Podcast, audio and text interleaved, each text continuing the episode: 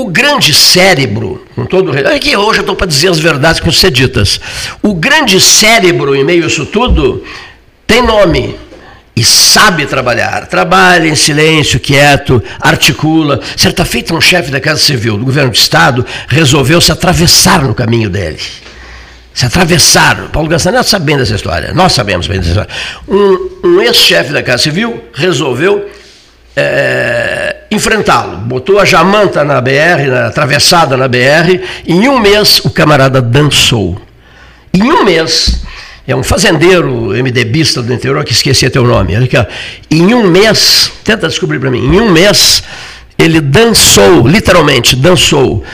Quem é que comandou o espetáculo todo com alto brilho, alta perspicácia, sabe das coisas, não nasceu ontem, tem uma visão política fantástica. E poucos dizem ou não querem reconhecer, lá sei o porquê, não querem dizer ou reconhecer. Agostinho Meirelles Neto. O senhor Agostinho Meirelles Neto, secretário de Estado, cérebro tá, do poder reinante, mandou de volta para a fazendola dele o presidente, o, o chefe da Casa Civil do governo do Estado, que burramente, estupidamente, se atravessou, achava que o Agostinho não tinha tanta força assim. Foi medir forças, perdeu o cargo. Dançou, voou, caiu fora. Então, eu sempre reconheço isso. Eu sou um dos poucos que reconhece. Tem mais uma coisinha. Tivemos atritos terríveis, brigas históricas, né, seu Gastão? Agostinho e Cleito, Cleito e Agostinho, tiveram brigas históricas, e eu estou aqui dizendo, é o grande cérebro pensante do partido, do antigo Partido Trabalhista Brasileiro. Ele hoje é do PSD, correto? Mas ele tem uma capacidade, sabe gastar a, a, a palavra, né? O, o, nessas ações políticas tem que gastar muita saliva, não é isso? Sim, é.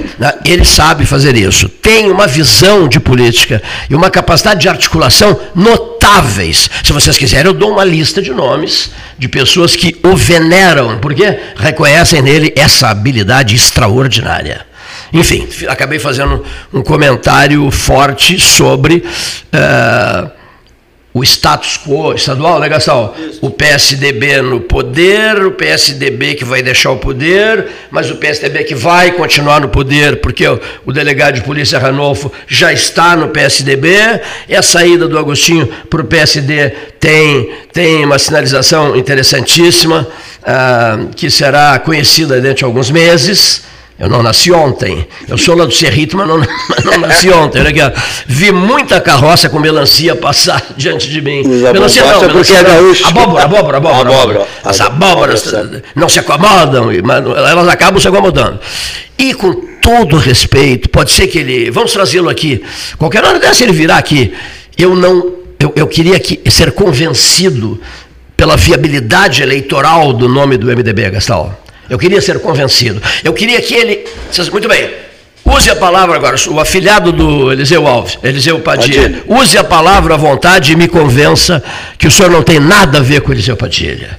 Que o senhor não usa as, as, as estratégias do senhor Eliseu Padilha, as técnicas do senhor Eliseu, Eliseu Padilha, as, a frieza gigantesca que o envolve. Por quê? Para encerrar o papo aqui. Foi numa célebre reunião no Palácio do Planalto, que terminou tarde da noite, que eu perdi a voz, que eu fiquei indignado com as declarações do senhor Eliseu Padilha, mas quem era eu? Quem era eu uh, ah, para pedir a palavra e contestá-lo? Fiz um bilhete, puxei papel e caneta, estava ali, nós estávamos no quarto andar do Palácio do Planalto, fiz um bilhete, não, fiz uma carta pro ele, para o. o Alceu Moreira. Alceu Moreira. Moreira.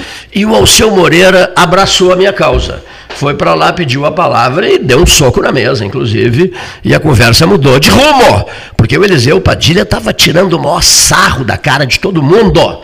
Tô certo, Gastão? Tirando sarro, queria, eh, até falando em que a grande solução seria através de pedágios, lembra? Lembra? Ele, é, ele, tinha fora, fora... Mais, ele tinha coisas mais interessantes para resolver e achava que aquela comitiva de idiotas no Rio Grande do Sul estava ali atrapalhando a agenda de trabalho dele. E eu captei. Ah, eu captei, que eu captei, eu captei, captei tudo no ato. Bom, aí o que, que aconteceu? Na sequência, captei tudo no ato, graças a Deus foi muito bem interpretado pelo Moreira, pelo, pelo, pelo Eliseu Moreira, que, pelas informações que eu tenho, por isso o bilhete meu para o Sartori hoje, até tu, Sartori. A minha surpresa, vou te dizer qual é. O senhor, e eu quero, eu quero que me provem, me mostrem isso, me falem mais sobre isso, porque eu tenho pavor à traição sinais de traidor. Os traidores são desprezíveis. Corre a boca pequena que em importantíssimas reuniões realizadas em Porto Alegre nas últimas 48 horas, houve um mal-estar muito grande, porque o senhor Eliseu Moreira, Eliseu não, Eliseu Padilha. Eliseu, não, não, Alceu não, Moreira. O Alceu. Alceu Moreira. O senhor Alceu Moreira, um dos criadores do, do, do líder, do, líder do MDB, do, desse jovem, esqueci o nome agora, o jovem que vai ser candidato, deputado, Gabriel Souza. Gabriel Souza, Gabriel Souza. teria sido jogado para escanteio pelo senhor, pelo senhor Souza. Por favor, acomode meu amigo. Teria sido jogado para escanteio, ou seja, teria traído o, o, o, o MDBista Alceu Moreira, que aí renunciou à candidatura pelo MDB ao governo do Rio Grande do Sul e estaria, digamos assim, vivendo um momento de profundo estresse pessoal, porque não pode ser, mas olha o que fizeram comigo, olha o que fizeram comigo, uma declaração dele, mas logo comigo, um dos criadores os famosos criadores de monstros. Não sempre acontece isso. Não estou dizendo que ele seja monstro. Eu estou dizendo que ouvi relatórios horrorosos em relação ao camarada que o MDB quer lançar. Até por isso mandei a mensagem para o Sartori. Até tu, Sartori,